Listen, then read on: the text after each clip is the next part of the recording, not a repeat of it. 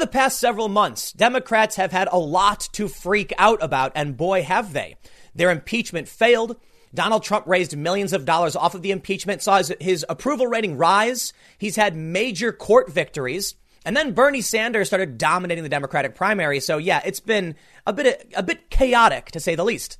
Well, once again, Democrats are freaking out, and I, and I kind of hate to say it because I talk about this a lot, but you got to see some of these quotes in this story from the Hill. Democratic fears rise again as coronavirus pushes Biden to the sidelines. I mean, they're cussing over this. Donald Trump's on TV getting killer ratings. His approval rating has just reached a new record high. But wait, I'm not talking about yesterday's. That's right. Yesterday, I mentioned that Donald Trump's approval rating in the aggregate was higher than it's ever been, according to Real Clear Politics. And today, with new polls added, it is even higher. Donald Trump is on TV reassuring Americans, and Joe Biden is nowhere to be found. And when he does appear, he mutters and mumbles incoherently. In fact, one network chose to air Cuomo instead of the presumptive presidential nominee for the Democrats. But I'll tell you what, the media's attempt to protect Joe Biden is laughable, but boy, are they doing it. Now, I, I, I don't want to be, you know, I don't want to exaggerate. There are many outlets that are calling out Biden, especially progressive outlets, but there are some articles that pop up that just make me laugh. They are desperately trying to make it seem like Joe Biden is doing something. Who's his vice presidential pick going to be? Nobody knows or cares, man. You got record ratings for Donald Trump and his approval ratings through the roof. I think we're done here. Donald Trump is going to sweep in November, and the media can try all they like, but there is still a last resort. Why, yes, the media is loving Andrew Cuomo, who's been doing these press briefings during the global pandemic, and now there's talk of drafting him. New, the New York Times writes a puff piece, but something interesting is happening here as well. You see, the media can't keep pretending that Cuomo is very different from Trump because they've been saying a lot of the same things. And now people are starting to wise up namely progressives, are calling out Andrew Cuomo for essentially saying the same things as Trump, but the media gives him a pass. Why is that? Because the people in media are Democratic activists, let's be honest. They know Joe Biden's out. They're trying to puff him up, but the reality is they need someone else. I don't think it's going to be Cuomo. I think Trump's got this one in the bag. You got to see his approval rating, man. This is nuts. For the first time ever in the ABC News Washington Post poll, Trump is above the uh, his positive. He's two points positive. That's that's crazy. So let's take a look. They've they've tried claiming it's bad news for the president. Nah, it's good news. The polls are biased, but let's see. Before we get started, head over to timcast.com slash donate if you'd like to support my work. There are several ways you can give. The best thing you can do, share this video. I'm not entirely convinced everyone will want to hear it, but hey, the news is the news, and I'm going to show you these sources to back up what I have to say. But make sure you subscribe to this channel and hit the notification bell because YouTube doesn't notify everybody. And often they suppress my videos, derank, demonetize, all that stuff. So if you really want, if you really want to make sure you get these videos, then subscribe and hit the like button if you if you would be inclined. The Hill says Democrats are growing increasingly anxious that Joe Biden is losing ground to President Trump as the nation deals with an unprecedented national crisis in the pandemic. This uh, pandemic story has shoved the Democratic pr- presidential primary race out of the headlines, just as the former vice president was seeking to pivot to the general election. It has made it easier for Bernie Sanders to stay in the primary fight, as there was less pressure from the media and Democrats for him to get out with the focus on the pandemic. At the same time, it's made it more difficult for Biden to get his message out. I'm sorry. Biden's difficulty getting his message out has to do with him having no message, and it has to do with him not being able to speak properly. But let's read on energy and enthusiasm that was surging towards the Biden campaign. What? On Super Tuesday has largely devolved into a national angst over a damaged economy and a swiftly rising number of uh, uh, coronavirus cases and deaths. Democrats, already deeply worried about losing a second presidential election to Trump, have seen their fears grow higher, and some of them are pointing fingers at Biden and his campaign who they say need to do a better job of getting Biden's message out nationally. What were you thinking nominating this guy?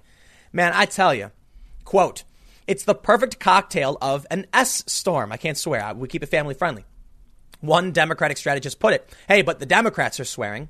A pandemic no one expected, a horrible president at the helm, and a repeat of the 2016 primary with a candidate doing damage to his own party. No one wants to be the a hole that sounds the alarm, but it's pretty bad.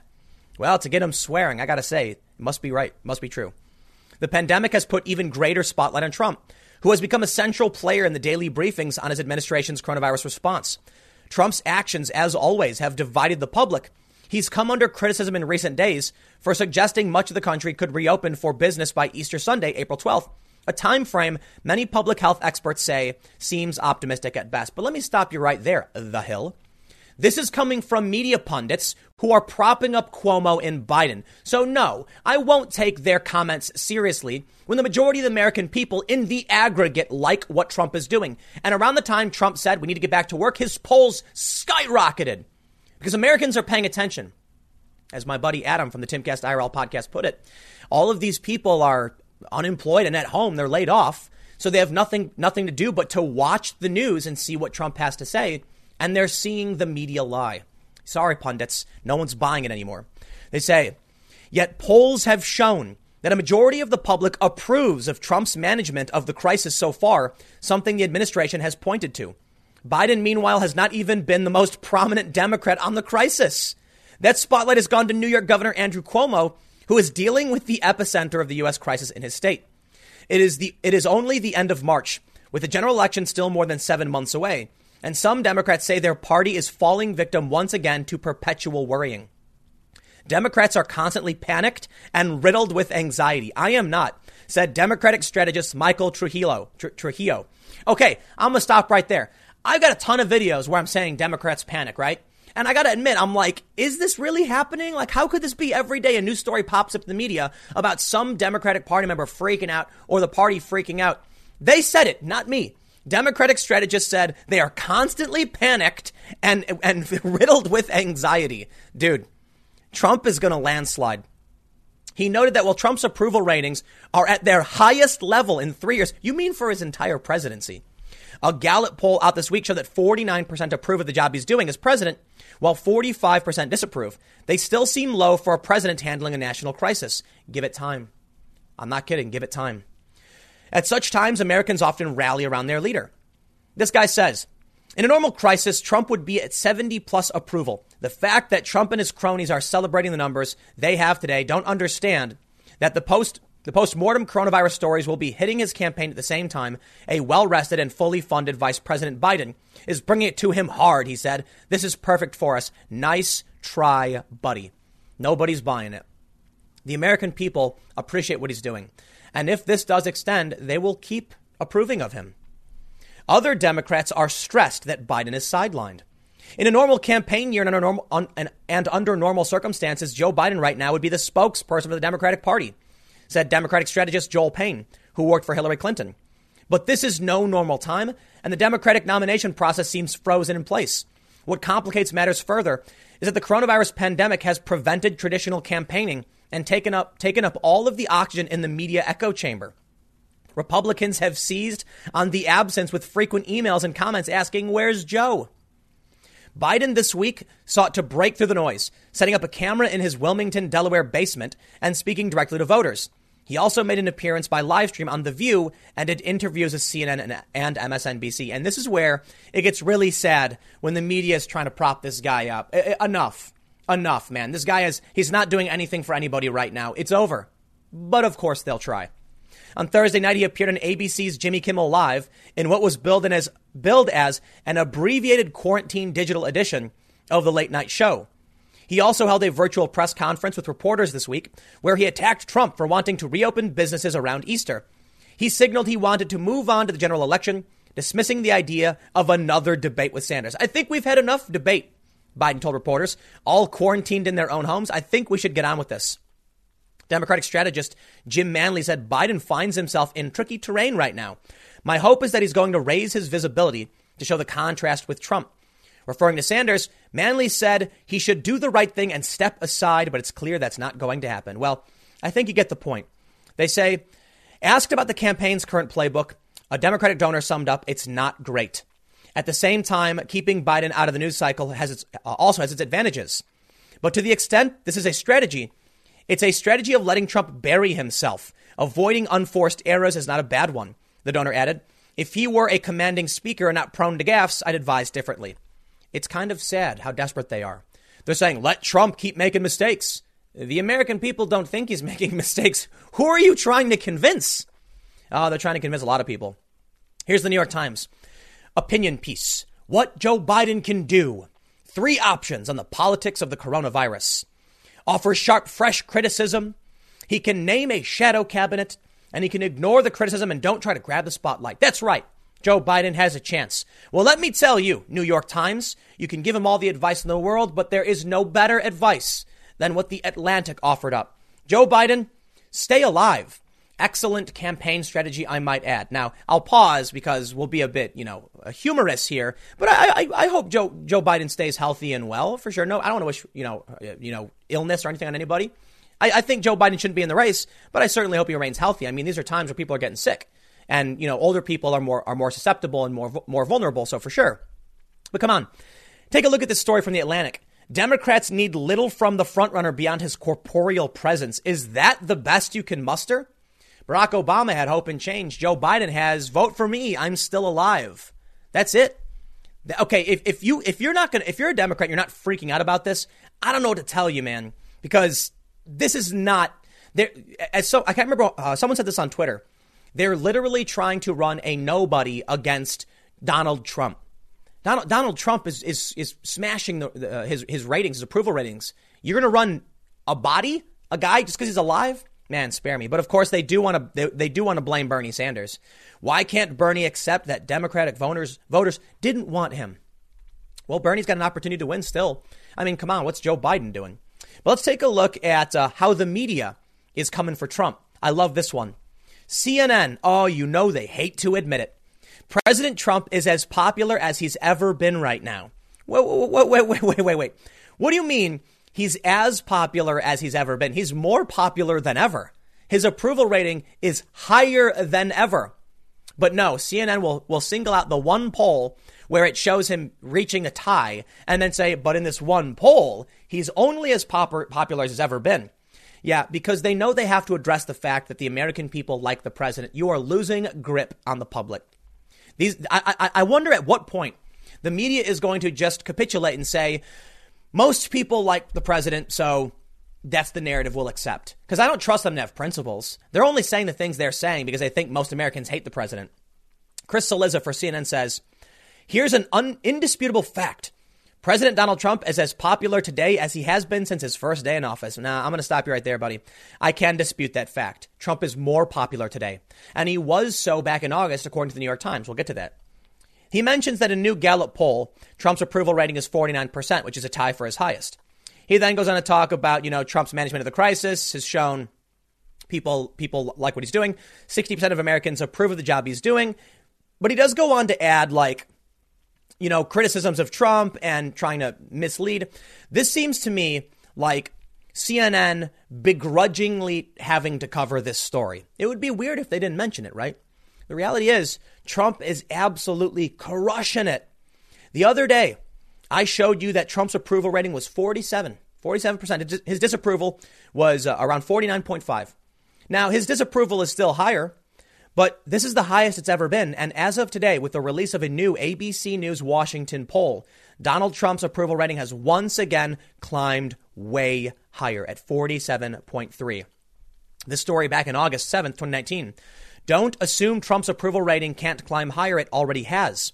Millions of American who, Americans who did not like the president in 2016 now say they do. They don't get it. They don't get it, man. Trump, Trump has been doing better and better throughout his entire presidency. The economy is a major issue for people, and they're having it better than ever.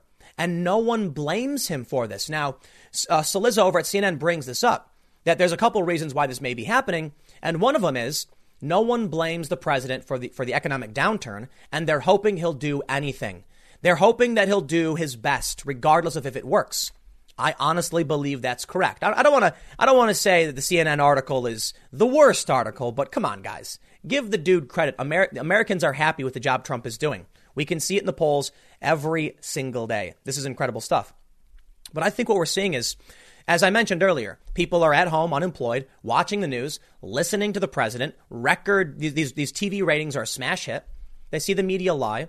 But what they really see is a president who's trying to offer up optimism and hope We're going to get you all back working. We're going to help you. We're going to get the stimulus package to you. The overwhelming majority of Americans, Democrat and Republican alike, want this stimulus check.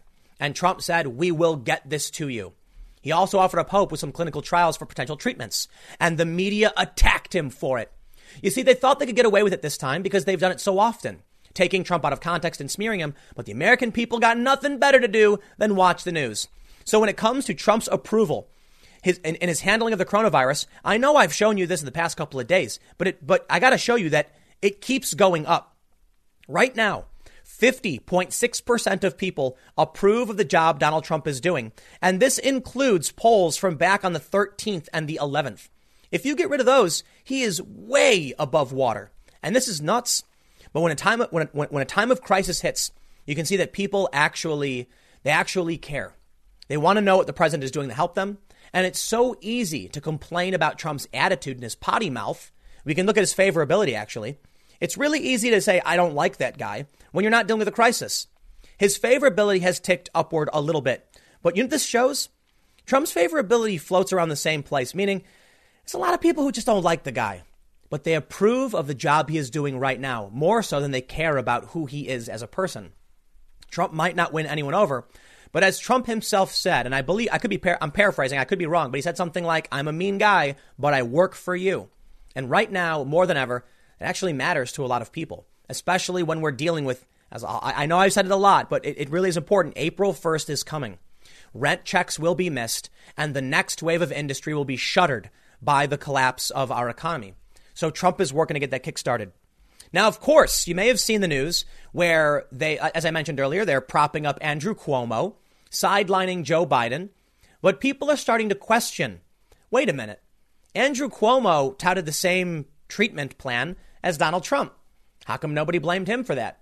Andrew Cuomo was delaying the shutdown in New York. Where was the criticism? I thought they criticized Trump for the same thing, not taking it seriously soon enough. Andrew Cuomo, he wants to reopen the economy. Same as Trump. Where is the media to drag this guy? Well, it's starting to emerge. The Columbia Journalism Review has this story. Glowing coverage of Cuomo also raises difficult questions. I would like to end off with this story because if the Democrats are freaking out now about Joe Biden's potential and they're betting on a plan B with Cuomo, it seems that progressive media is starting to understand Cuomo is not a saint either and that he is ripe for attack as well. Because the progressives want Bernie Sanders. So Columbia Journalism Review is more of a progressive outlet. They've published some fake news in the past, but here they are going after Cuomo. Now, I must, I must admit, I must point out, a lot of this really is, it, it's complimentary to the man, to say the least. They go on to talk about how there's all this really, really great coverage, but they say something interesting. Cuomo is give, giving Cuomo is giving a lot of these journalists access, and they don't want to jeopardize that access by criticizing him. They know if they call him out, he's gonna there's gonna be a phone call to their news organization, and someone's gonna get cut off. They can't have that. So this is access journalism. Say good things. They say reporters who write critically of Cuomo know they can expect an angry administration phone call, not usually on the record. Before and after publication, I've personally been cursed out by Cuomo's aides. While this tactic to an outsider may seem alienating, it's a savvier approach to take because journalists prize engagement. They want to know the press office is responsive in some way. And Cuomo aides are known for answering emails and phone calls quickly. Even if they find the line of questioning hostile, they go to war without scorching the earth. So now, now we get to the juicy stuff. None of this should excuse the media writ large from taking a more critical approach to Cuomo's handling of the pandemic.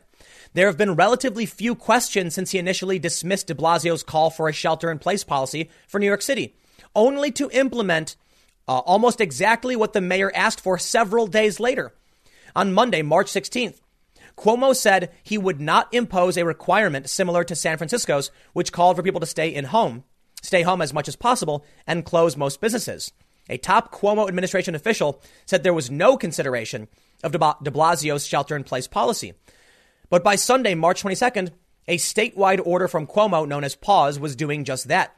Cuomo drew, drew praise for his decisiveness. That's right. The media propped him up when he downplayed this. What did he say?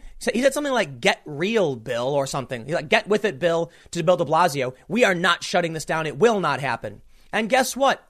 The New York City Democrats, they were the ones going on TV saying, go out and go party. And now we wonder why New York is doing so miserably. Bad leadership.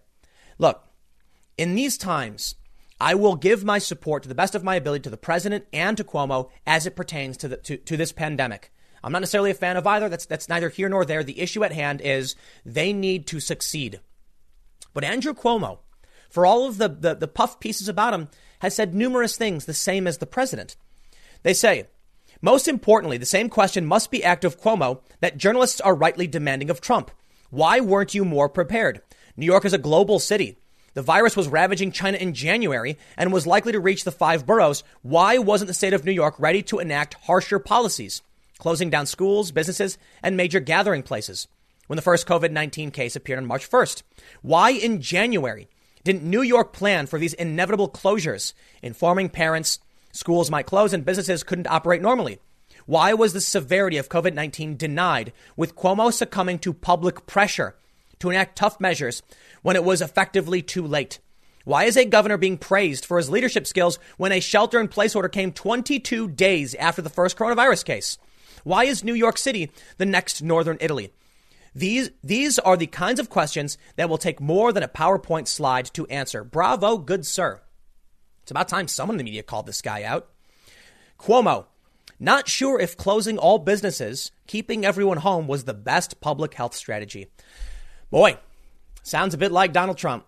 But is the media going to call him out? They are not. They're going to keep singing his praises. Now, of course, they're tearing into Bill de Blasio.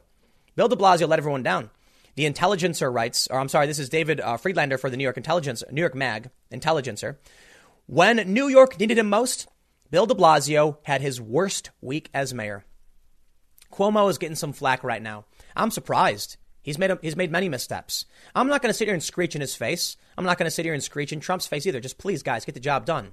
I know no one's perfect, and hindsight is 2020. The answer to those questions about why he didn't do a better job, same goes for him and everyone else, including the media. Hindsight is 2020. We didn't know. And we, we could have and should have done better. And maybe we'll do it next time. I don't know. Humans have short memories, unfortunately. But the Democrats themselves are facing one of their worst weeks ever. Bill de Blasio is getting torn up in the media. Now some outlets are starting to question Cuomo, who's their new shining star. Joe Biden, nowhere to be seen. And more importantly, Donald Trump's approval rating is breaking records. To be above water for the first time in the ABC News Washington Post poll is serious because both those outlets tend not to like the guy. This has been a very, very bad, bad week for Democrats. One of their worst. And it's about time we stopped making it about partisanship. We had Nancy Pelosi and Schumer want to inject a bunch of provisions into the stimulus bill. This triggered one Republican to say, no, we're going to do a record vote on this because I don't agree with what they've put into it. The Democrats delayed the stimulus to the American people. Now it could be too late. They have done nothing but burn burn everything to the ground. They're they're they're incoherent. They're fighting among themselves. Trump, on the other hand, is just doing better and better, and the American people can see it. We'll see what happens come November, but more importantly, I guess we'll see what happens in the coming weeks. I hope I hope the best for everybody. I hope everyone stays healthy. I hope we get through this one and the economy recovers. I'm concerned about what happens in the next week, but we will see. I'll leave it there. Thanks for hanging out. Stick around. Next segment will be coming up at 6 p.m. YouTube.com slash TimCastNews. It is a different channel, and I will see you all there. April 1st is around the corner. And if people don't have money to pay rent, there will be a destructive shockwave rippling through our economy, worse, potentially worse, than we saw with the initial shutdown of the service and retail industries. People can't pay rent.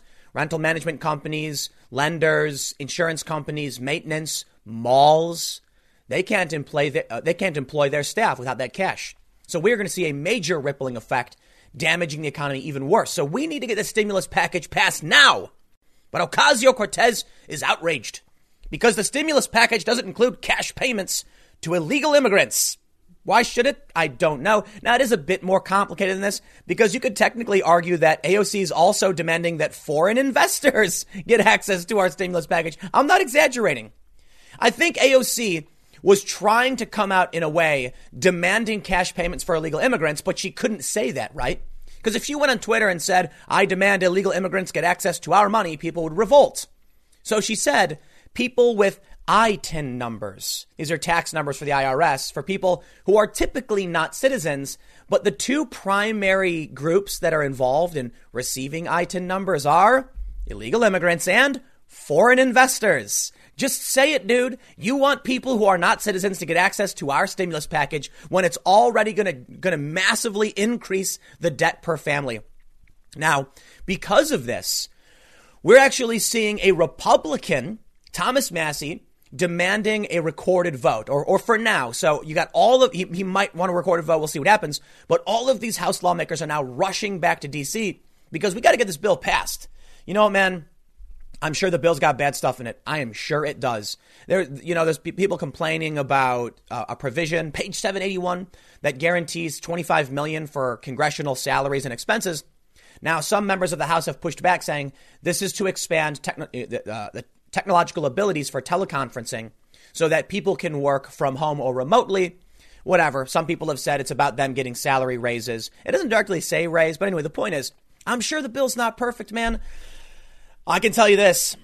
We're between a rock and a hard place. Nancy Pelosi's bill is insane, and she's probably going to try and push that forward in the next session with the next stimulus because this one's not going to be enough. Now we can thank the Democrats for blocking it as long as we have. And I'm, you know, I think Thomas Massie is an all right guy. For I don't know a whole lot about him, but is now really the time? Nah. I'm gonna. I, if I threw shade at AOC for wanting to do the same thing, I do not think it's appropriate for this guy to be doing the same thing either. Because April 1st is coming. This is going to be, you know, the dominoes are falling down. The support columns for our economy are crumbling. Now is not the time. It's important to talk about what's in it. It's important to call it out. Maybe you can do something to, to change some of these provisions or, or pull them back later. I don't know, man. But I can tell you this AOC wants to give non citizens access to our stimulus package, which is already dangerous.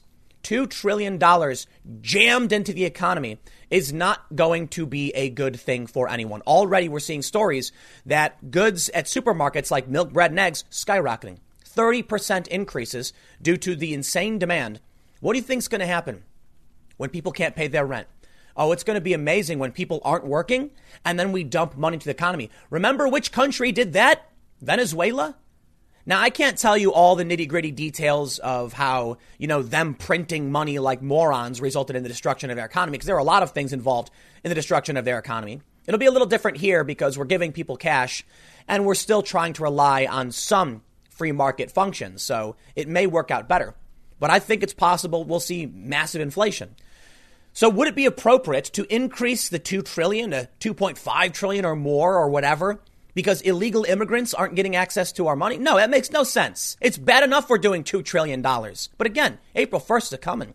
So, I, like, like, I said, AOC is trying to weasel her way around this one, in my opinion. Check, check this out. The Daily Mail says Ocasio Cortez has lashed out Republicans because the $2 trillion stimulus bill does not include direct payments to taxpayers without a Social Security number, including people living in the U.S. illegally. To clarify, $1,200 checks are only going to some with Social Security numbers, not immigrants with tax IDs. ITINs, the freshman Democrat from New York, wrote in a tweet on Thursday. I, I hate how they do this. They, they, they conflate immigrant and illegal immigrant. There's a difference. Some people waited in line, took a test, got approved, did everything right, and have come here and joined our community with love and respect. Others were seeking fast economic gain or access to resources and came through illegally. I have sympathy to those who are desperate and want to improve their lives. You betcha. But there are people who did everything they could to come here legally, and it's not easy. And we have this for a reason, especially right now when we're dealing with a global pandemic. We need to get a hold on what's happening with our borders.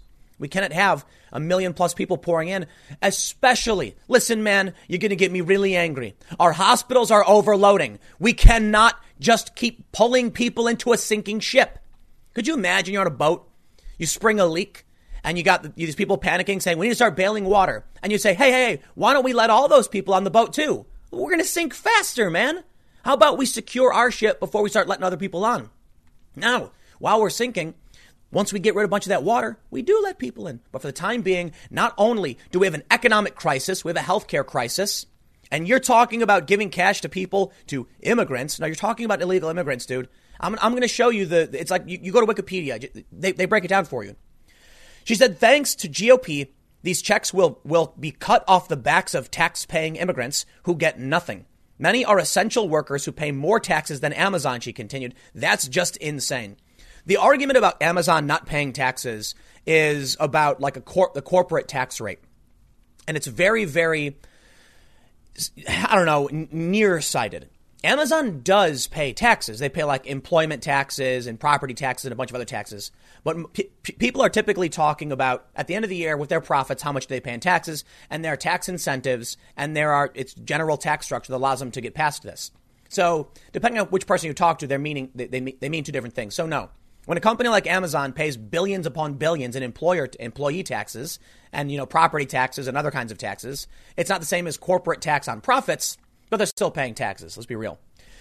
They say the Internal Revenue Service issues ITINs, ITINs to taxpayers who are ineligible for a social security number, mostly, though not exclusively, because they are present in the country illegally. U.S. citizens, legal permanent residents, and those with an immigrant work visa are all eligible for Social Security numbers for tax purposes.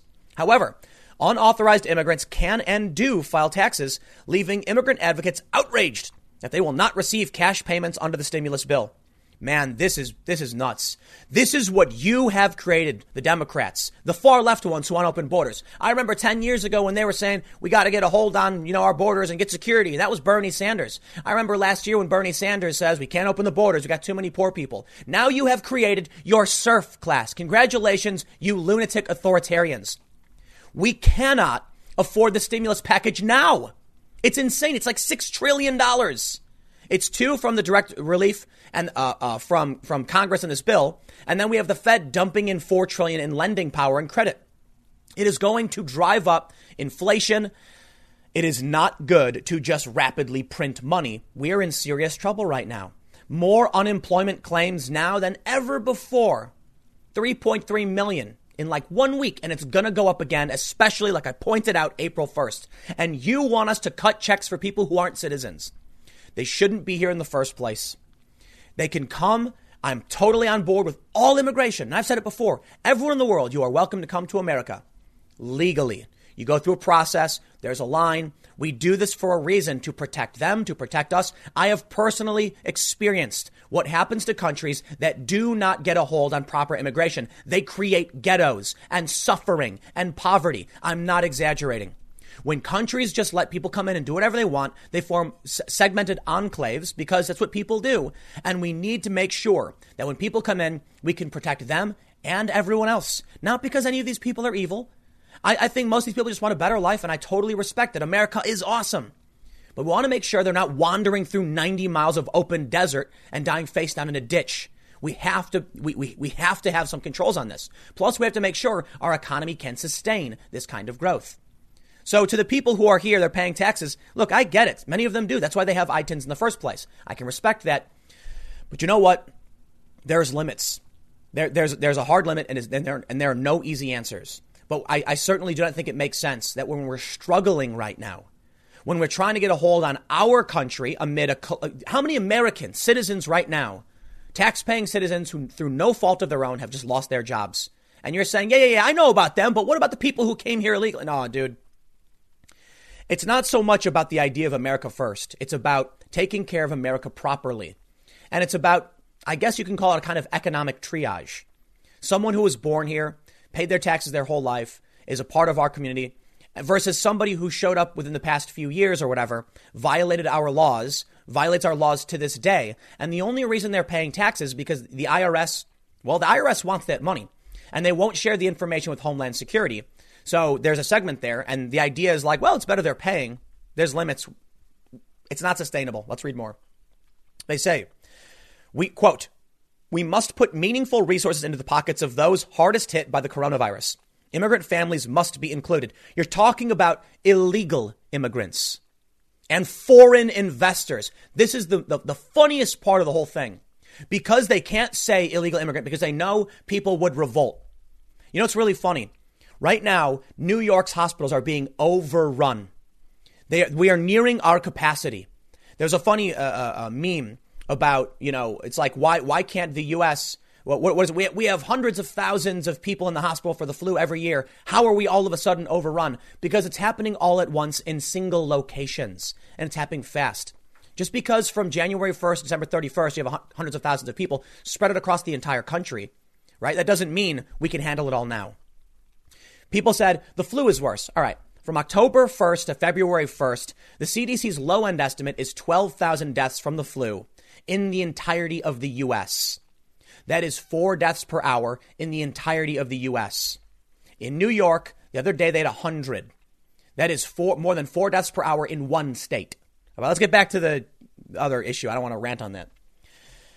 Any stimulus package passed that doesn't support immigrants, she means illegal immigrants, isn't doing its job as a stimulus package. It's unclear whether Ocasio Cortez or any of her Democrat uh, colleagues plan to obstruct passage of the bill if their demands are not met. House Speaker Nancy Pelosi plans to hold a vote on Friday, but will be forced to use a procedural loophole because the chamber is not in session and members are currently scattered in their home districts. Well, Thomas Massie, the Republican, apparently wants a recorded vote, so everyone's rushing back full speed to get to, to, to D.C. to vote on this. Look, I don't know if now's the time for this. Let's get the bill passed. But hey, this is Congress's job. So if they got to fly back, as long as we're not delaying this, let's just get it through, man. And no, I do not think illegal immigrants should get access to this stuff. They say Pelosi wants to, uh, plans to hold a voice vote, asking for yays and nays from anyone present in this chamber and recording whichever she determines is louder. that basically means she's going to pass it. However, the voice vote could be derailed if any member objects and there isn't a quorum. Across the nation, millions who have lost their jobs due to the pandemic and mandatory business shutdowns will be watching the House vote as they wait for a lifeline. And they want to make sure that while you're out of work, people who came to this country illegally can get that sweet, juicy stimulus package just like you. Because it's not about you. You've done everything right. You're a member of this country, you know, a, a citizen of this country. And then someone showed up a year, two years ago, three years ago, and now they should get that money too. And you should pay for it. Because make no mistake, a stimulus package is us borrowing money from ourselves in the future. It will dramatically increase the national debt. It's going to devalue currency. It's going to result in hyperinflation. It could. It could. I'm not an economist. Well, I'd like to show you what an ITIN is. Let me see if I can get this. You know, Wikipedia is not going to let me. Check, check this out. They say an, uh, an individual taxpayer identification number is a United States tax processing number issued by the Internal Revenue Service. It is a nine digit number beginning with the number nine. And as a range, yeah, yeah, we get it. They say, regardless of immigration status, both resident and non resident aliens may have federal tax return and payment responsibilities under the IRS. Individuals must have a filing requirement and file a valid f- federal income tax to receive an ITIN, unless they meet an exception. An ITIN application cannot be filed electronically. The application must be attached to a valid uh, federal income tax return. Let me see if I can find the appropriate. Here we go. 1.4 million people used ITINs when filing tax returns. Federal tax law generally prohibits the IRS from sharing data with other government agencies, including Homeland Security, assuring unauthorized aliens that the tax information will be confidential and generally will not be used to initiate removal procedures. ITINs are also used by real estate brokers to facilitate mortgages for unauthorized aliens. In addition, to use by unauthorized aliens. ITINs are used by foreign investors in the United States, uh, in United States real estate. Such investors need ITINs to file federal and state returns to report rental income. Do those people deserve access to our stimulus package? I'm to go I'm to go on a limb here. No. You're a foreign real estate investor? You know how many Chinese foreign real estate foreign real estate investors we have? We have a lot. You think they deserve access? We get it. You want illegal immigrants to get access to the stimulus package on, off the backs of the American people. Now they're saying this stimulus package is coming off the backs of working immigrants. Lies. Illegal immigrants are different from regular, you know, from, from authorized immigrants. I was going to say regular, but authorized. I'm, I'm, trying to, I'm trying to be inoffensive to the best of my abilities. So here you can see what is an ITIN really for? And for the most part, it is illegal Im- immigrants. Why? Well, as we just learned, if you are a permanent resident, a work a work visa holder, or a citizen, you you are eligible for a social security number. You won't get an ITIN. So who's getting it? Illegal immigrants and real estate investors, foreign real estate investors. How does that make sense? Yeah, AOC is trying to weasel her way around the fact, and she they call them immigrants, and and, and now they're including you know, I'll be a little bit hyperbolic, Chinese land investors in getting access to our stimulus package. They say across the nation, oh, we read that one. For those with a social security number, everyone earning up to $75,000 in adjusted gross income, the income on your tax return, will receive a $1,200 payment under the stimulus bill if it passes in the House. The payment steadily declines for those who make more and phases out for those who earn more than 99,000. For married couples, both, both adults receive $1,200 with the phase out starting at 150,000 of income and falling to zero for couples who earn 198,000. And so uh, you don't have to do anything. Apparently, if you filed taxes in uh, uh, your 2018 taxes in 2019, apparently they have all your information already. If you did direct deposit for your refund, they got it already. And according to the New York Times, you'll just wake up one day and see money in your bank. Go and spend that. Now, there's going to be long term repercussions. We are borrowing from ourselves. This means that this money is being injected into the economy and there's no labor or value behind it. So it will kickstart things. But typically, when people are trading, there's some there, there's a production of value. Money is not value. Money is a trade medium. And what the government is hoping is that because everything's stagnating, we got to pay rent on the first. I don't think we're going to be able to do it. Too little, too late. I think we're in dire straits. So I guess we'll see what happens. The bill's huge cash infusion for hospitals expecting to flood, uh, uh, huge cash infusion for hospitals expecting a flood of COVID 19 patients totals an estimated 130 billion. Another 45 billion would fund additional relief through FEMA by local response efforts and commu- community services. One of the most contentious issues concerned 500 billion for uh, for guaranteed subsidized loans to larger industries, which Ocasio Cortez called corporate welfare. Yeah, uh, because companies have employees too. What Trump plus the Senate GOP have done is hold the hospitals, working people, and the vulnerable hostage so they can get in 500 billion that will be leveraged into 4 trillion in corporate welfare, she tweeted. Without the Wall Street giveaway, GOP refuses to fund hospitals and employment. It's inhumane. Look, man, I'm not a big fan of giving big cash bailouts to major corporations, but we're not talking about a bailout for the bank industry that's, you know, screwed themselves over or, or to an extent the auto industry, which was falling through their own problems. We're talking about a virus that shocked the economy. Man, I'll tell you what, April 1st is going to be it's going to be the next wave, the next big stone dropped in that like whoosh, that wave's going to go out and you're going to feel it. It's going to come, you know, a week or two later, we're going to see how bad it really gets. We're going to see way more layoffs. Unemployment claims what? They're going to spike to 6, 10 million? I don't know. So the, the, the idea that the, the uh, that the Democrats think these corporations should just go under is absurd to me. Even one of the ideas they've said is that, but if we give the stimulus package to the people, the people will buy products. Trickle down doesn't work. Okay, I agree. Except no one's flying on airlines right now or going to movie theaters. Boeing does need to, to sustain itself through this economic crisis as well. I'm not a big fan of Boeing. I'm not a big fan of any of these big, you know, contractors or whatever. But what do we do? Do we let tens of thousands, 100,000 plus people go, lose their jobs because an industry collapsed? Or do we say everyone gets access? Access. And that includes some theaters and colleges too.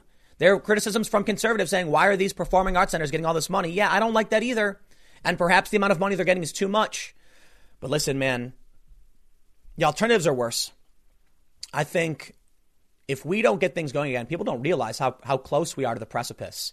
We are, we are inching towards the edge of that cliff and we are starting to look down. I don't know if this is going to be enough or fast enough. Many people have said too little too late. So how about we get our priorities straight, AOC, and we stop worrying about people who are not citizens because then what? People rush in and just try and file something to get access to our funds. We, we cannot give access to our hospitals that are already beleaguered. It's just not going to work. Resources are finite. I can't imagine what's happening in New York City, but I'll tell you what. If it turns out that many non citizens are getting, you know, mostly illegal immigrants are getting access to our crippled healthcare system, you will see Americans revolt. You absolutely will. It's so easy to say all of these empty platitudes and virtue signal about immigration up until it's your family that needs to be in the hospital. And let me remind all of you of a dangerous and terrifying reality. First, I'll say my heart goes out to anybody who's sick. I want everyone to survive. Triage exists for a reason. Even I, an American citizen, will likely not get access to a hospital for a broken arm or something right now because they're in desperate need for beds for COVID patients. That's how we're prioritizing things. But recently we learned that many hospitals are preparing to announce or, or contemplating a universal do not resuscitate order, regardless of the wishes of the patient or the family. So I want you to consider something. The hospitals are talking about this because they are under strain. They are under stress. They don't have enough beds. They don't have enough ventilators. Now, there's, there's arguments about whether they are or they aren't. Not every hospital is on the verge of collapse, but some are overloading. There will come a point when one of these hospitals says, we cannot resuscitate your mother, your father, your brother, your sister. Why? Because there's too many people. And with what AOC and others have proposed, giving illegal immigrants and Bernie Sanders illegal immigrants access to our to our healthcare system. And again, I sympathize. We don't want anyone to die. But we need to set a hard line. You know why? There will come a time where you're standing in a hospital, or, or potentially, and this is where it gets grim. And it'll be your mom. And she's in a bed with a ventilator, and you are you are anxious, you are shaking, and all of a sudden her breathing stops. And the doctor comes up to you and you start screaming, please help her. And he says, we can't. We can't. Universal DNR. Your mother will not get any aid. We're letting her go. And you're, you're, you're going to want to know why. Why? It's because the hospital's overloaded. And if they have their way, Bernie Sanders, AOC, Joe Biden, whoever else, giving access to our limited healthcare system to non citizens, that will increase the likelihood people in America experience things like this. How insane and nightmarish would it be? Now, look, I don't want the, the, the illegal immigrants, the people who are, you know, the non citizens to die. I really, really don't. But there's a hard reality to life, and it's that medical supplies are limited. You want to call it a human right, that's fine, but there's only so many doctors as we're learning now. If we set a hard limit today, we cannot give health care to everyone on the planet, like Bernie Sanders said only a few months ago. Then we let these people know you must seek treatment elsewhere or go back to your home country where they probably have some kind of universal health care. But healthcare in this country is really good. So let me remind you, as these hospitals are comp- contemplating this, I don't think these doctors would turn away anybody who was on the verge of death or who was very, very sick from coronavirus, and that includes illegal immigrants. But then I want, you know, AOC is going to have to answer to the people when they're wondering why the doctor said we're not going to try to save this patient. It's just too great a risk. We're under too much stress. And a contributing factor is that the beds are full and some of them are non citizens. And if the strain was lower, perhaps they could have saved your family. Now, I want to I want to stress. I'm not saying that the reason they're doing universal uh, do not resuscitate is specifically because of overload or because of illegal immigrants or, or anything like that. I'm just saying that universal DNRs or the potential that they don't save your family member could be because they're treating illegal immigrants. You will see Americans revolt if they bring their mom, their grandma, their wife to the hospital and the doctor says, We have no beds. And it turns out non citizens are using them. People are going to freak out. I'm not saying this to disparage anybody. I'm just saying this is what we have to consider. There, there is a certain, you know, when you're when you're in a crisis situation, you have to ration what little you have. And so all these people who said that healthcare was a human right, you now learn the reality. No, it isn't. You could show up to a hospital and they say there are no beds. Where's your right to healthcare now? The reality is we need more hospitals, we need more beds, we need emergency supplies, but there is a finite number of doctors and nurses in beds. So stop playing games. The world isn't candy cane and rainbows. It's not Elysium where the rich people are just keeping you out of the hospitals for no reason.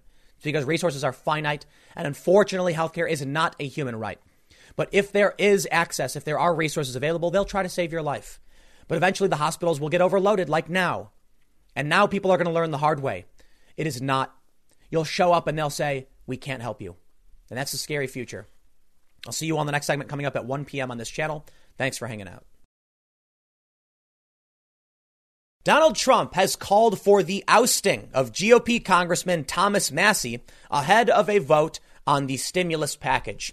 Democrats and Republicans in the Senate have agreed upon the terms, and now Thomas Massie wants a, a recorded vote, meaning people in the House will have to press yes, no, or present on this bill.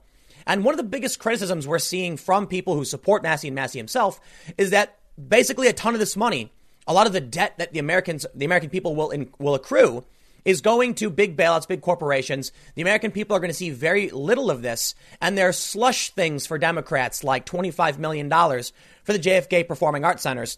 Many people are concerned that this bill negotiated by Democrats and Republicans is a really, really awful bill with way too much junk in it that is exploiting a crisis because it's the opportunity, right? Just like the Democrats, some Republicans are concerned that even Republicans have put too much junk in this bill. But Thomas Massie says he's not delaying this the same way Pelosi did by holding up the vote to, uh, to demand that certain things get added to it. He's just saying everyone's got to put their name on it, basically. Well, Trump is not happy with it. And this is, this is a tough call. I'm seeing so many people on Twitter say the bill is garbage. I stand with Thomas Massie. We shouldn't be putting this through. And I'm sitting here like, I hear you, man. It's 800 plus pages, probably full of a bunch of gunk and garbage. Are we going to get a perfect bill? Can the Democrats and Republicans actually do their job? Probably not, which is why I've said repeatedly get them all out. I don't care. Here's the bigger problem April 1st is coming. How many times I got to say it? And what happens when people don't have any money? This may be too little too late, so fine, whatever. Maybe this doesn't even matter because we are what, only four days away from when rent, rent checks don't come in and the next wave of industry gets shattered in this country. So for me, I'm kind of thinking we've got a major fire burning in our country. And you've got people fighting over the water bucket for not being too big or someone splashed weird stuff in it. Some people are saying, I'll only throw this water if I get what I want. And they're fighting while everything is burning down around us. Maybe we have to, maybe we have to pass it. Look, I understand the people who are, who are upset with this bill and they don't want to see these, you know, politicians start to take money from the American people, making us take on this debt, and then they get their benefits for their pet projects. Maybe, maybe there's no answer. Maybe there's none. Because one of the concerns Thomas Massie brings up is what people get 1200 bucks and then there's trillions of dollars going to other garbage. That doesn't make sense. But I don't know. I think, you know, industries need money too. But let, let's read this first story. And then Thomas Massie has responded. By the time you watch this, maybe it will, will be passed, but this is breaking and very important news right now. Politico reports President Donald Trump on Friday called for oust- ousting from the Republican Party a GOP congressman who has signaled that he could hold up an impending House vote on the Senate's $2 trillion coronavirus emergency relief package. Looks like a third rate grandstander named Rep. Thomas Massie, a congressman from unfortunately a truly great state, Kentucky, wants to vote against the new Save Our Workers bill in Congress, Trump wrote on Twitter. I don't think that's what Massie is saying. He put out an official statement saying he wants a recorded vote. What Pelosi wanted to do was just have everyone say yay or nay, and then she would just simply go, you know, or I. The ayes have it and bang the gavel instead of actually going through each individual, having them press that button. Massie wants people to put their name on this. That could obstruct the bill because there are some people who might not want to actually vote on it. There are many people who would probably say nay and they would give it to the ayes anyway. But now that he's calling for a recorded vote, we very well may see Somebody votes no. And this this bill may not pass. I honestly don't know, but let's read a little bit more. House Republican leadership has been concerned that Rep. Thomas Massie will move to demand a recorded tally as opposed to a voice vote on the historic stimulus measure, throwing a last minute hurdle into the legislation's path to the president's desk. The threat has forced dozens, if not hundreds, of lawmakers to return to Washington from their home districts, navigating across interstates and through airports at a time when public health officials have urged Americans to avoid non essential travel in large groups. Quote, he just wants the publicity. He can't stop it, only delay, which is both dangerous and costly, Trump tweeted. Workers and small businesses need money now in order to survive. Virus wasn't their fault. It's hell dealing with Dems. Had to give up something stupid in order to get the big picture done. 90% great, win back the House, but throw Massie out of the Republican Party. Now, I'm, I'm not a fan of kicking people out of the party because they stand on principle. I do not believe that Massie is doing this because he wants publicity. I think he wants people to stamp their name on it. I think he might vote no, but the bill might still pass. But he wants everyone to know he opposed it. Think about what's going to happen. Look, there's probably a lot of gunk in this, like I said, but we're in an emergency circumstance. I, I kind of don't think it's fair.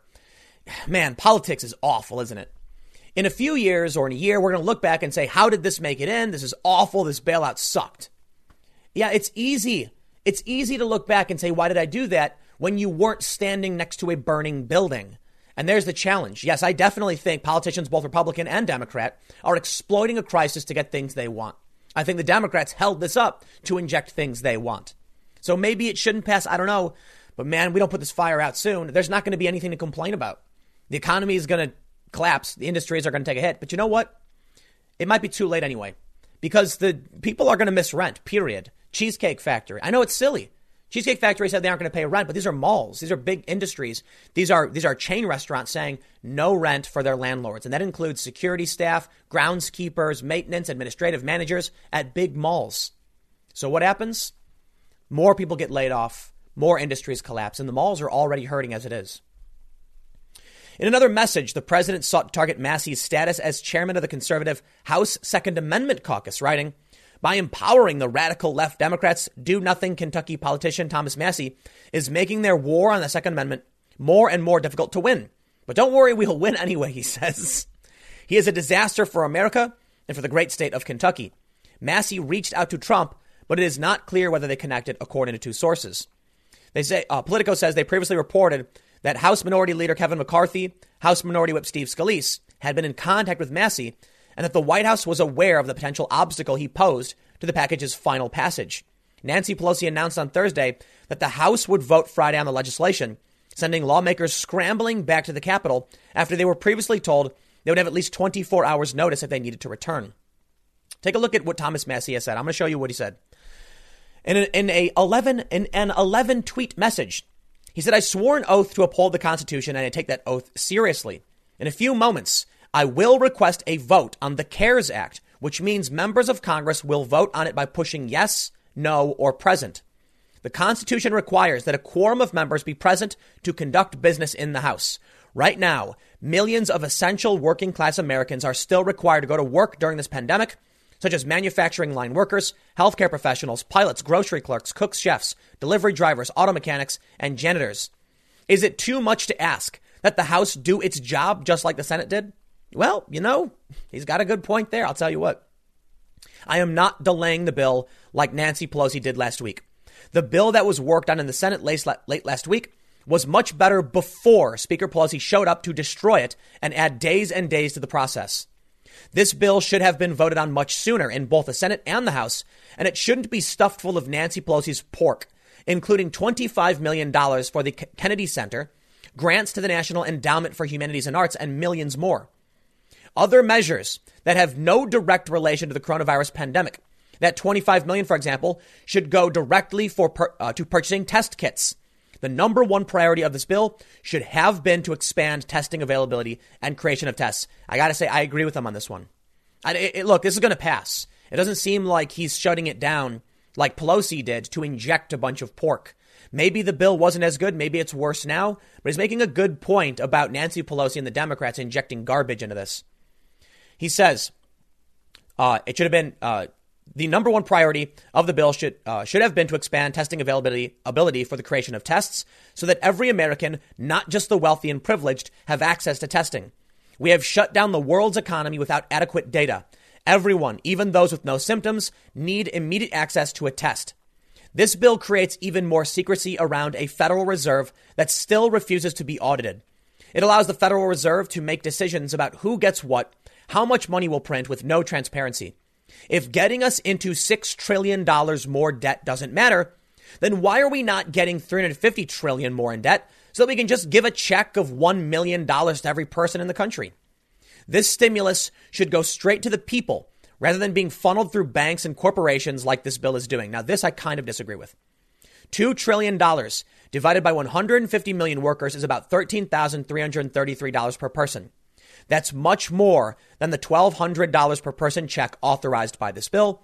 I could be wrong, but it's been reported across the board that furloughed workers will also be getting four months of guaranteed wages from the government in unemployment benefits, plus an additional 600. This is one thing that many Republicans were upset about, saying if you're going to get your salary plus 600 bucks, then it's easier just to get you'll you'll you'll, you'll benefit by being laid off. But apparently, Bernie Sanders and a bunch of progressives said, "Oh heavens, we're going to give workers a little bit extra."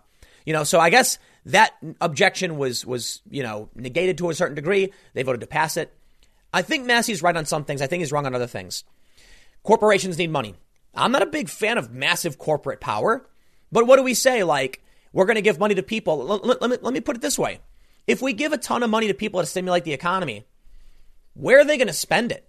Oh, I, I get it. You know, they can go to the store and buy food and pay rent. That's great, the essentials. But what about any other part of the economy? And what about the employees at those establishments? These people can't go to Cheesecake Factory and they can't go to the local restaurant to buy things because they're not open. They've suspended service to to a great deal. They're stuck at home. Those restaurants then can't pay their staff. This includes big business, big chains. If people can't fly, this means the airlines are in trouble. I do not like the idea of giving massive sums of money to airlines, especially if they're going to if they're going to give big bonuses to their executives, which maybe they can do under this bill. I'm not entirely sure, but I don't know what the answer is, buddy. So I, I can I can respect at least one aspect of this. If all that's happening is people are going to vote on it, hard vote, I kind of like it. I do. This is not, in my opinion, a hard delay like we saw with Pelosi. That's a very important point. But he is kind of holding things up a little bit. I don't think it'll be a big deal. They'll vote on it and it'll take a, a few minutes longer. That's not really a big deal. But then we're going to get a name of everyone who said yes, no, or present. Now, I do, I want to reiterate, I think it's a bit unfair to put someone, even a politician, under duress and then say, aha, but you supported it. And that's what's going to happen. Look, man, the bill's probably garbage. And Pelosi and, and Schumer wanted to inject their garbage in it. Fine, I get it. But are we really going to look back at the politicians who said, my constituents are about to see their world end unless we vote on this, and then blame them for it? Maybe. The Patriot Act was awful, and it shouldn't have been passed. There was so much wrong with that thing. Absolute terrible trash, and it was massive, and they didn't read it. But, but that's, you know, a, a bit different. That was fear. Today, we're dealing with fear, but real economic consequences.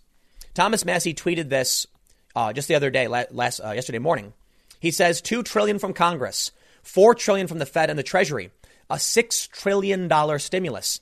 Six trillion divided by 350 million citizens, 17,000 per citizen, times a family of four. 68,000 per family of new stimulus debt and dollar devaluation in the stimulus. Not a good deal. I don't know how the math plays out because a lot of people seem to ignore the fact that they're going to be paying wages for four months. At least I've seen that reported across the board. Things are pretty confusing. I got to admit, the house is on fire. The economy, which my understanding literally means household management, is on fire. Our, our, our, our home is burning to the ground, and people are fighting every which way. I, I don't know necessarily who's right or who's wrong. The only thing I can really see is that people don't understand how delicate the economy is. And as I mentioned many times, the rent thing happening, that's going to ripple out again. The landlords, the building, the building maintenance, the plumbing, the electricians, all of the industries t- are tied together. We all rely on each other. And it, and it seems like a sinkhole is forming and it's slowly pulling in more and more. Do we vote out these people in November? That's what Trump is saying. He's saying, pass it now, vote them out in November. Maybe that's the best we can do. I don't know. By the time you watch this, maybe the bill was passed. We'll see what happens. But at least now we have a general understanding why Trump is mad at this guy. And as much as I'm not you know, I don't normally do like these big breaking short blip kind of stories. This one's really important, so I'll leave it there. Stick around. Next segment will be coming up at 4 p.m. YouTube.com slash Timcast. It's my main channel, and I will see you all then. Because every single thing the president does or says must be wrong. MSNBC's Chris Hayes said Trump was absolutely wrong to claim that people were talking about shutting down our economy for two years. He said literally no one has ever said that. Well, Christopher Hayes, you're wrong because Harvard has said it and so has MIT. It's very likely that, or I, don't want to say very likely, but it's possible. We're dealing with something much more serious than a one time shutdown. And it may be true that we cannot ever stop this virus. New stories coming out of China are rather alarming. Mystery in Wuhan. Recovered coronavirus patients test negative, then positive. That's right. People who got sick and then got better have gotten sick again.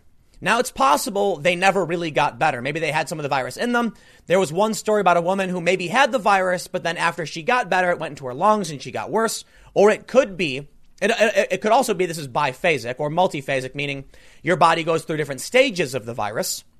Or the absolute worst case scenario is that even after your body defeats the virus, it's possible you catch it again. One of the things people are talking about is potential viral load. This basically means that for most, for, for anybody, if you breathe in a ton of the virus, you will get severe symptoms. This is why medical workers are, are, are at risk. They're not just being exposed to one virus here and there, they're exposed to all of these different patients. NPR has the story.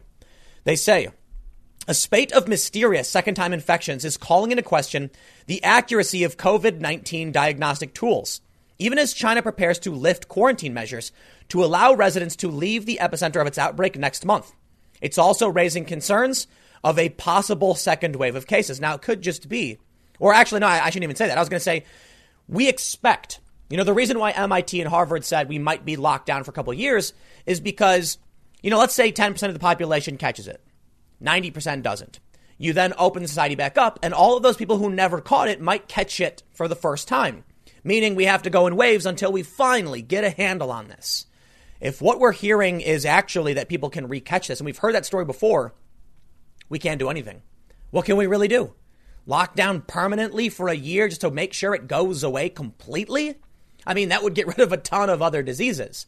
But right now, China has begun locking down again from The Guardian.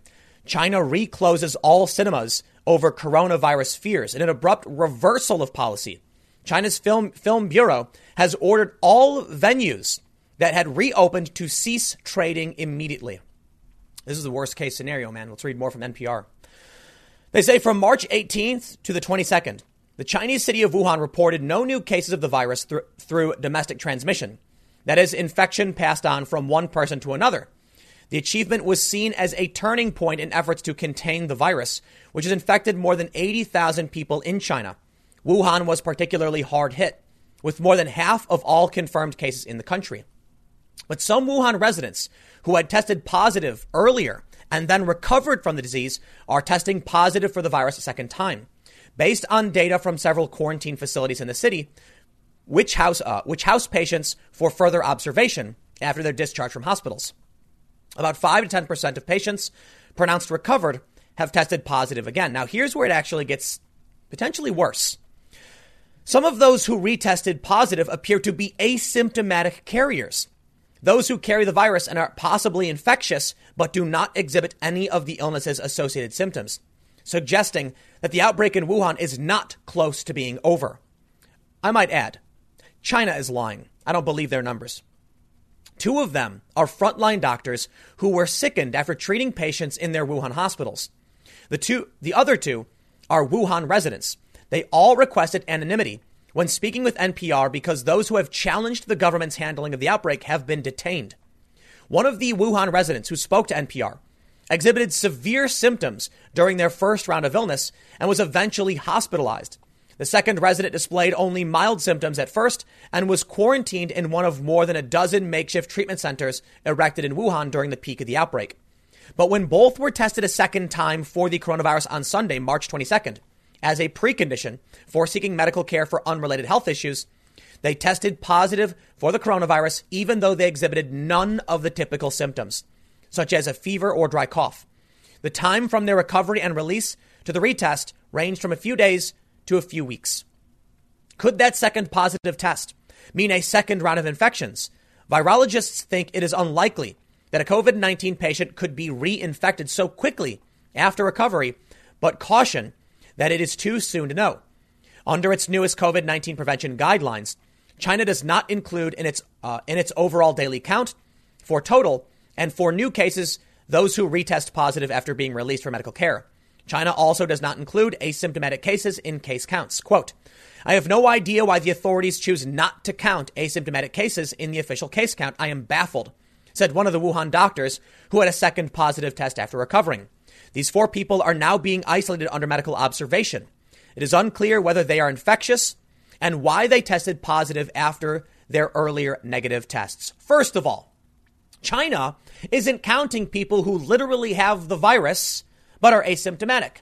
Now that's bad enough. We, we, we were assuming they were giving us bunk numbers. Now it may be the case. Yes, we're hearing the numbers may actually be, we, we, we may have some evidence. Here's the absolute worst case scenario. If the people who caught this virus retain some the, the virus and are infectious but asymptomatic, that means no matter how long we bunker down, people are going to be carrying this. Could it really be two years and can, and can our economy survive this? I'm going to have to say, I don't think it can. It's bad enough as it is. We're hearing about potential food shortages. We don't know. But can we bunker down for, for two years on and off, two months lockdown, one month off? I honestly don't think so. I mean, to be fair, I think humans are resilient and we may, you know, get through this. But this sounds like the absolute worst case scenario. And, and worse still, these people are asymptomatic. Do we then carry the coronavirus permanently, never getting rid of it? And are others likely to actually get sick again, meaning the risk will persist? Perhaps there's nothing we can do. Perhaps the only thing we can do is slowly get back to work, recognizing this infection is going to be here to stay. Locking down might not actually solve the problem.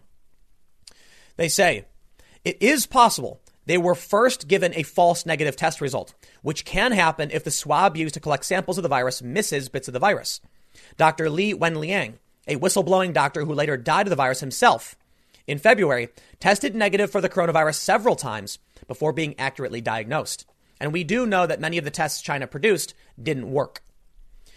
In February, Wang Chen, a director at the state run Chinese Academy of Medical Sciences, estimated that the nucleic acid tests used in China were accurate at identifying positive cases of the coronavirus only 30% to 50% of the time. Another theory is that because the test amplifies tiny bits of DNA, residual virus from the initial infection could have falsely resulted in that second positive reading. That's what we're hoping for. False positives. There are false positive positives with these types of tests. Dr. Jeffrey Shaman, a professor of environmental health and sciences at Columbia University, told NPR by email. Shaman recently co authored a modeling study showing that transmission by individuals who did not exhibit any symptoms was a driver of the Wuhan outbreak. How, is, how real is China's recovery? On Tuesday, Hubei province, where Wuhan is the capital, said it would relax lockdown measures that have now been in place for more than two months and begin letting residents leave cities the following day. Wuhan said it would begin lifting its quarantine measures and letting residents leave two weeks later on April 8th. To leave Wuhan, residents must first test negative for the coronavirus, according to municipal authorities. Such screenings will, will identify some remaining asymptomatic virus carriers. But the high rate of false negatives that Chinese doctors have cited means many with the virus could pass undetected. Last Thursday, Wuhan reported for the first time since the outbreak began that it had no new cases of the virus from the day before, a milestone in China's virus containment efforts. The city reported a zero rise in new cases for the following four days, except we just heard they aren't counting asymptomatic carriers. People could, could get this virus, become infected, and then have mild or no symptoms, but still be spreading this. China is lying, and we know it. Because as much as they're saying we have no new cases, ah, actions speak louder than words. They are locking down cinemas again. Why? Why? Because people are getting reinfected? Because the lockdown didn't work? Is this what we have to look forward to? At what point do we, even the health experts like Dr. Fauci, say, okay, now's the time to reopen up? And then we start seeing more infections, and then, nope, lo and behold, the infection rate starts spiking rapidly and quickly again. And then we got to lock down. We can't survive that way for long. Our economy will dra- dramatically change, but people are going to lose their lives if the economy isn't working. There are a lot of people who want to drag the president because he's saying we need to get the economy up and running. And they just, I, I see these people and it seems like all they really care about is Orange Man bad. No, there are good reasons to keep the economy closed, I will absolutely admit.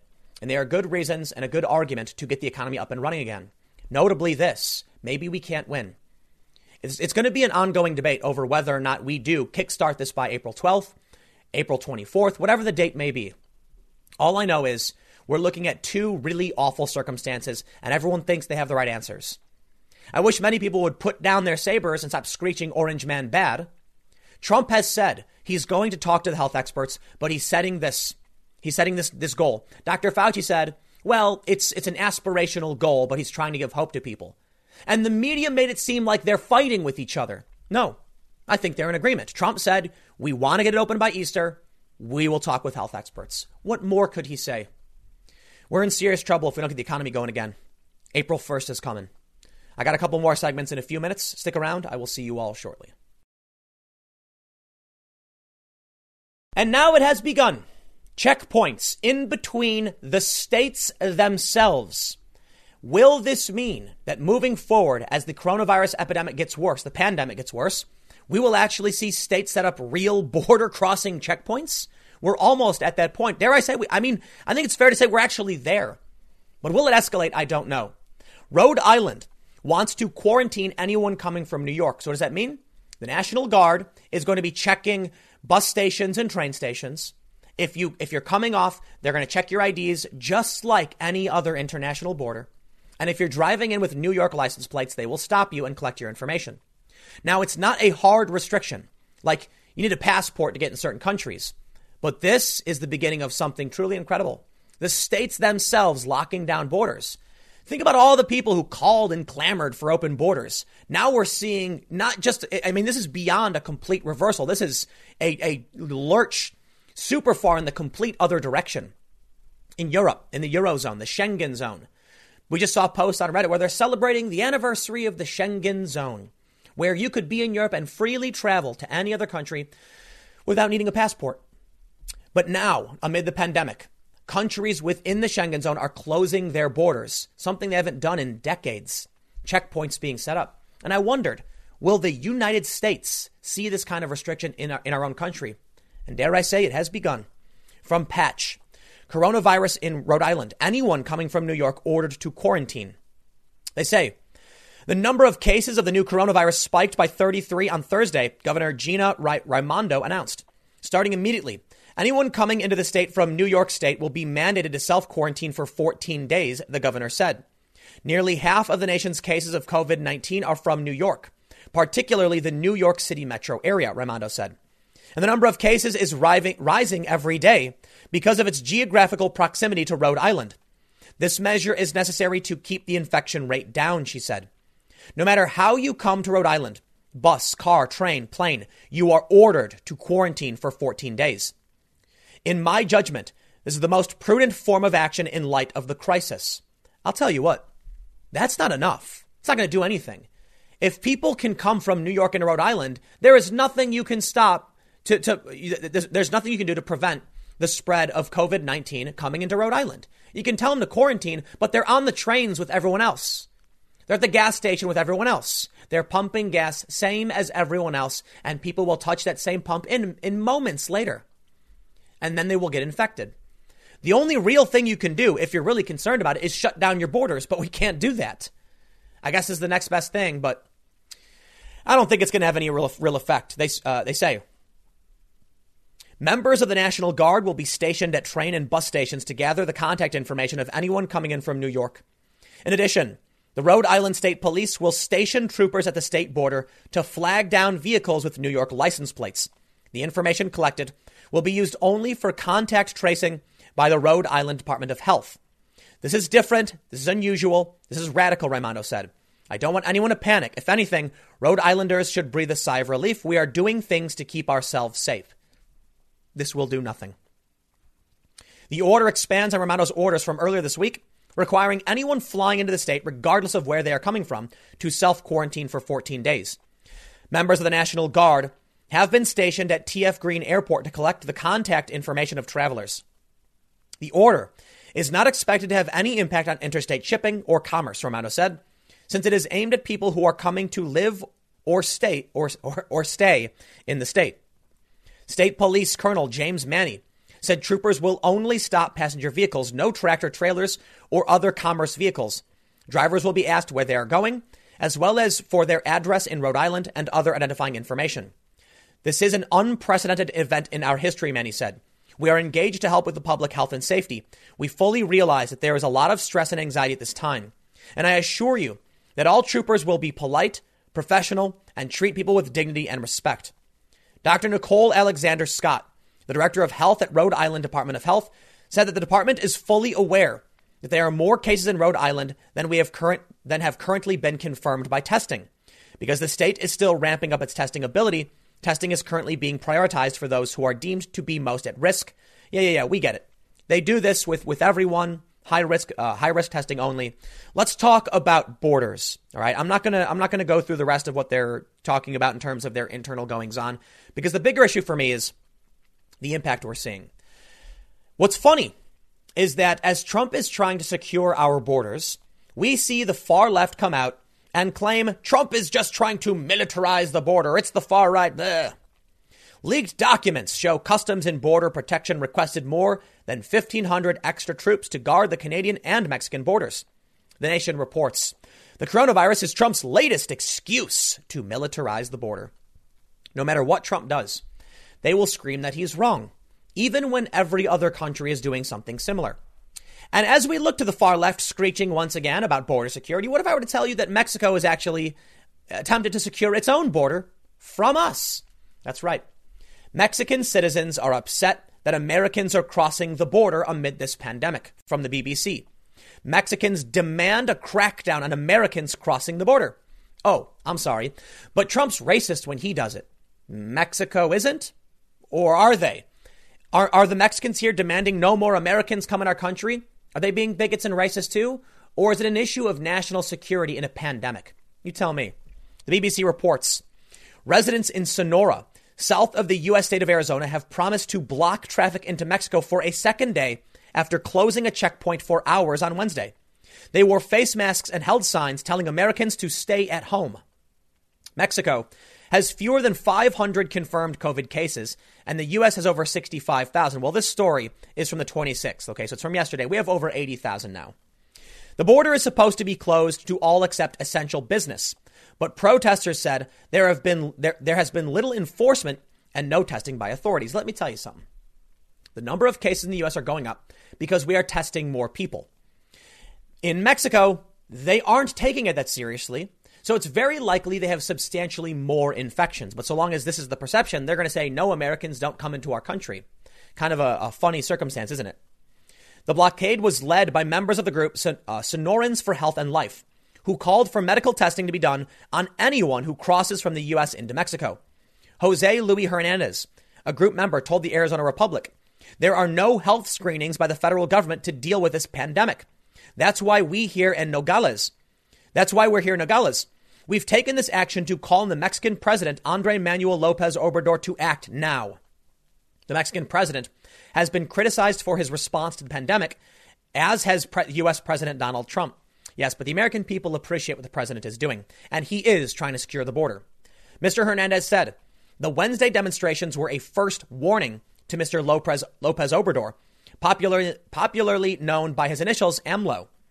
The group has called for enforcement of the crossing ban on all U.S. or Mexican citizens for tourism or medical reasons, including those who cross the border every day to attend uh, school or work in the U.S. Authorities must also conduct medical testing on Mexicans deported from the U.S., they said. The group have vowed to block the DeConcini checkpoint again after shutting it down on Wednesday afternoon. President Trump has made cutting the number of people crossing the border from Mexico into the U.S. a centerpiece of his administration. He blames border crossers from the South for bringing economic and social problems into the U.S.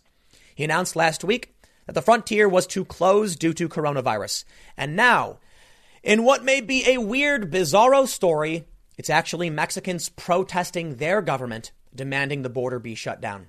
Okay, the nation, can you please explain to me what your issue is? Mexican citizens themselves are complaining about this. Perhaps the border needs to be closed, and everyone agrees except you. Why? Well, they're progressives. They naturally just want to say whatever Trump does is bad, and they believe in open borders. I don't know if this writer believes in open borders, but many of them do. Now we can see how open borders really works. When the pandemic starts, Rhode Island sets up checkpoints. So, yeah, I think the least we can do is secure international borders. The nation says CBP has requested 1,500, 1,500 U.S. military personnel for border enforcement, citing immigrants' potential to spread infectious disease, according to an internal Department of Homeland Security memo obtained exclusively by the nation. The memo, the memo requests 1,000 military personnel to support CBP operations in the northern border and an additional 540 for the southwest border. An operation it anticipates will last through September 30th. The troops stationed there would increase CBP's capacity to protect public health and prevent the spread of COVID 19, granting Border Patrol the ability to coordinate operational use of military assets and resources. I wonder what these protesters in Mexico would think of this. Perhaps they would agree. Americans aren't supposed to be crossing either. So it's up to American enforcement to actually stop these people crossing into Mexico as well. We don't want any. Look, if Mexico isn't taking this seriously and American citizens go over there, they can catch it and bring it back. We are enforcing our borders. Yes, these are trying times. We are telling people to shelter at home, and some people aren't listening. Perhaps the best we can do is enforce the borders that are already in place. I'm not saying what Rhode Island is doing is good or bad. I honestly don't know. But I can tell you what they're doing is ineffective. If right now Americans can cross into Mexico and vice versa, ineffective. So you know what? The protesters and CBP are correct in saying we need more security. And if Rhode Island really wants to prevent the spread coming from New York, you got to block traffic. Of course, they can't do that. We're allowed to travel between the states. So I don't know what the answer is. At the very least, if we can't shut down travel between the states and the virus is spreading internally, we can prevent people. Look, if someone from Mexico comes in here, they might get sick too. And if someone who's sick here, they could bring the sickness to people in Mexico. No, no one's going to be happy by that. We'll see how it plays out. But of course, the left will always slam Trump. Now, whatever he does, it's bad. I got one more segment coming up for you in a few minutes. Stick around. I will see you all shortly. There's been a ton of press attention about only older people and people with underlying conditions really being at risk. And that presents a serious problem. First of all, a lot of people don't trust the media, so they ignore the media when the media comes out and says, hey, take care of yourself. And many people just don't care because, well, they do trust the media, and the media kept saying over and over again, you'll be fine if you're young. It's only old people. We got a couple stories for you today, some sad ones. Well, one sad one. First, quote, I've coughed until my throat bled. Nashville woman 21 who bragged about not taking coronavirus seriously and scoffed at social distancing now regrets it after testing positive. That's right. Arrogant young people have been going out and partying. They've been going to beaches. They've just been saying, we don't care. We're going to be fine. Why? Well, the media has said over and over again the people at risk are older people. And then we've seen people respond to this by saying, maybe we should tell young people to get back to work. Maybe. I don't know. But young people will still get sick and they will still die. Because the other sad story is that a 16 year old girl did die and she had no underlying conditions. French schoolgirl, schoolgirl 16 with no underlying medical conditions becomes youngest person in Europe to die from coronavirus after a slight cough. We hear so many stories of people catching this feeling a slight cough, and then one day just dying. That's why it's so serious. New York reported 100, I believe the number is 177 deaths in 24 hours. Congratulations, it surpassed the flu. Now you get it, right? Let's read the story. A 21 year old woman from Tennessee who bragged online about not taking seriously social distancing uh, uh advice uh, surrounding COVID 19 has contracted the deadly virus. Ireland Tate from Nashville joked on social media about how she thought she would not contract the virus and ventured outside with a group of friends despite strict instructions to stay at home amid the global pandemic. However, days after posting the video, Tate tested positive for the deadly illness, according to WZTV. She has reported respiratory problems, a tightness in her chest, and even blood from too much coughing. Tate is believed to be at home with her parents under quarantine. She has since recanted on her initial position of making fun of social distancing measures and is urging other people to take the advice seriously. Previously, Tate had, had taken to social media saying, So I'm aware that we're supposed to be self quarantining and social distancing, all these things to keep everyone safe. Cool, I get it. I just don't think that I'm going to get the virus. Within days of saying that, Tate was suffering with symptoms associated with COVID 19. Here's the photo. She's wearing the mask. Tate said, Tate, Tate, had said since she believes she caught the virus from friends who, like her, failed to take seriously directives against group gatherings, she and a group of 20 friends decided to get together at a mutual friend's house, ignoring calls from Nashville city leaders to stay separated. In a subsequent video, Tate says, It feels like someone is sitting on my chest at all times. It's really hard to breathe. I've coughed until my throat has bled. And she's 21. She has gone on to say that while coronavirus may not appear to affect certain people who are, who are infected, you could be affecting someone's grandma or grandpa or aunt or uncle or sister. Coronavirus was initially believed to be particularly contagious among the elderly. But in recent weeks, more and more young people have also fallen victim. And this is what I said before. Now, not necessarily. What I was pointing out is that in research dealing with the Spanish flu, it hit the elderly first, and then a second wave came about in August of, the, of 1918, hitting young people. Man, these people think they're invincible, but this is how it happens. Is it going to hit everybody? I don't know, maybe not. But it's at least hitting some. The World Health Organization has warned younger generations that they are not immune to the virus, urging them to avoid socializing and potentially passing COVID 19 to older and more vulnerable people. But just don't get sick yourself. You will get sick. WHO Director General Tedros Adhanom Ghebreyesus said the choice young people make about social distancing can be the difference between life and death. I'll tell you what. If you think it's funny and you don't care and it's all stupid, overhyped nonsense, then you go and get yourself infected by partying and ignoring this stuff. And then when you're when you're struggling to breathe and coughing up blood, I hate to say I told you so. It's not the first person who has done something like this. Now let's move on to the sadder story. The real the real ramifications of you getting someone else's sick. Get, of you getting someone else sick and a 16-year-old dying. Before we read this, I got to give a shout out to my sponsor, Virtual Shield, because I got to be I got to be honest with you. Almost all of these videos I do are demonetized, and I'm eternally grateful that I have sponsors that help keep my channels afloat, or at least allow me to maintain my business when everyone is taking a hit. Virtual Shield is a virtual private network service. This means that when you use them, your data is routed through a server. I'm, I hope I'm getting the details right, but basically, it obfuscates your information makes it harder for nefarious actors to track what you're doing, be it hackers, private organizations, governments. They want to spy on your stuff. They can't do it for the most part. When, or I should say, it makes it harder for them when you have a VPN. The reality is, no security is perfect, but you you still put a lock on your window. You still put a lock on your front door, even though you know if someone really wanted to, they can kick the door in. But the lock is that simple layer of security that you have. You don't want someone just walking in, right? VPNs are similar. It's not perfect, but it is an important layer of security. Right now, if you go to hidewithtim.com, they've got 30% off at $3.50 per month. Seriously, these guys really helped me out because everyone is getting hit by this. So again, hidewithtim.com. 30% off if you would like to get a VPN service. My eternal gratitude to, to Virtual Shield. But let's get back to the story. French schoolgirl 16 with no underlying medical conditions becomes youngest person in Europe to die from coronavirus after developing a slight cough. They say a bright and much loved French schoolgirl with no underlying conditions died of coronavirus. Tributes were being held, were being paid to Julie Alliot. Um, it's probably pronounced different in French, Elio, 16, who succumbed to respiratory problems in, in a Paris hospital on Wednesday after first developing a slight cough a week ago. We must stop believing that this virus only affects the elderly, said her heartbroken sister Manon. France's prime minister warned today that a likely spike in cases will put the country's health system under tremendous strain. Officials fear that hospitals around Paris could be saturated within 48 hours. Julie's sister added, No one is invincible against this mutant virus. Julie just had a slight cough last week. It got worse last weekend with mucus, and on Monday, we went to see a general practitioner. It was there that she was diagnosed with respiratory distress. She had no particular illness before this. Manon agreed to speak with the Parisian newspaper and to release a photograph of her sister because she wanted to warn others about the risk of coronavirus to young people. Until now, many people have thought that only the old are in danger of dying because of the virus. Julie was from Longjumeau in the Essonne department, south of Paris, and was studying at high school while living with her family. She was first rushed to her local family doctors on Tuesday and then transferred to the Necker Hospital in Paris. Her lungs failed, said Manon.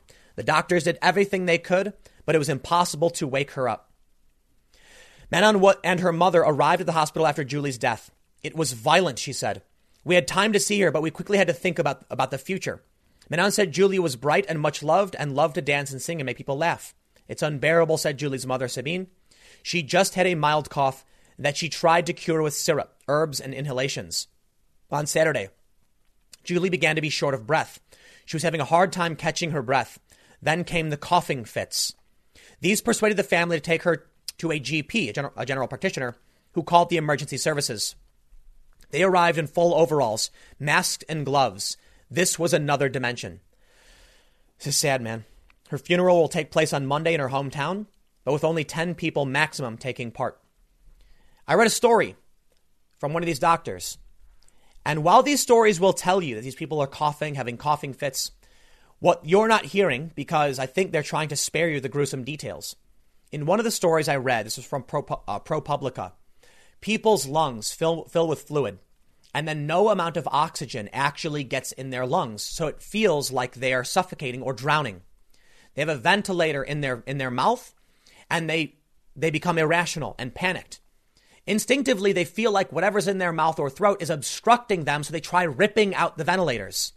People have to be restrained as their brain goes into survival mode and just starts thrashing violently. That's what happens to people when they suffocate. And that's the reality of what happens to these people, these young people, anyone, when they're in a hospital. We have an exponentially increasing number of uh, patients. And the hospitals in these hotspots can't handle it. And because the media is untrustworthy, it becomes impossible to know what's really happening. First, you have media lies saying these treatments are bunk. Don't take them. Trump is a bad man. So people say, okay, they believe it. You hear the stories from the media saying the only people at risk really are the elderly. And it was even government, government officials saying very much the same thing, like in New York with Bill de Blasio. But then you have the media telling you stories like this. This is where it gets truly terrifying. They will try to warn you. I will try to warn you. This is serious and young people die. Do not take this lightly. I will tell you it's serious. And while many people who watch me choose to, and they probably trust me, many people don't trust the media. And so when they see these stories, they say, ah, I don't believe it. It's an outlier. It's one person. And here's the poll from Gallup. Uh, the media ranks the lowest in terms of their handling of the coronavirus outbreak. So even though they may try and warn you or they may downplay it, people are over it. And if we can't get accurate information, people ignore it. They laugh. They think they're invincible. And then they die. So, you know, we, we saw that one guy went on spring break in Miami, apologize, saying it was a mistake. We see this young woman now in Nashville who's coughing up blood, apologizing, saying it was a mistake. But for some of these young people, it's too late. They don't take it seriously. They get sick and they die. I don't, I don't know if this young woman who's 16 took it seriously or didn't. The story doesn't say that she was flaunting the self isolation. But the other people did. And you can see that if you do this and you get your friend sick and they die, you could have stopped it. I'll leave it there. Thanks for hanging out. Next segment will be tomorrow at 10 a.m. on this channel, and I will see you then.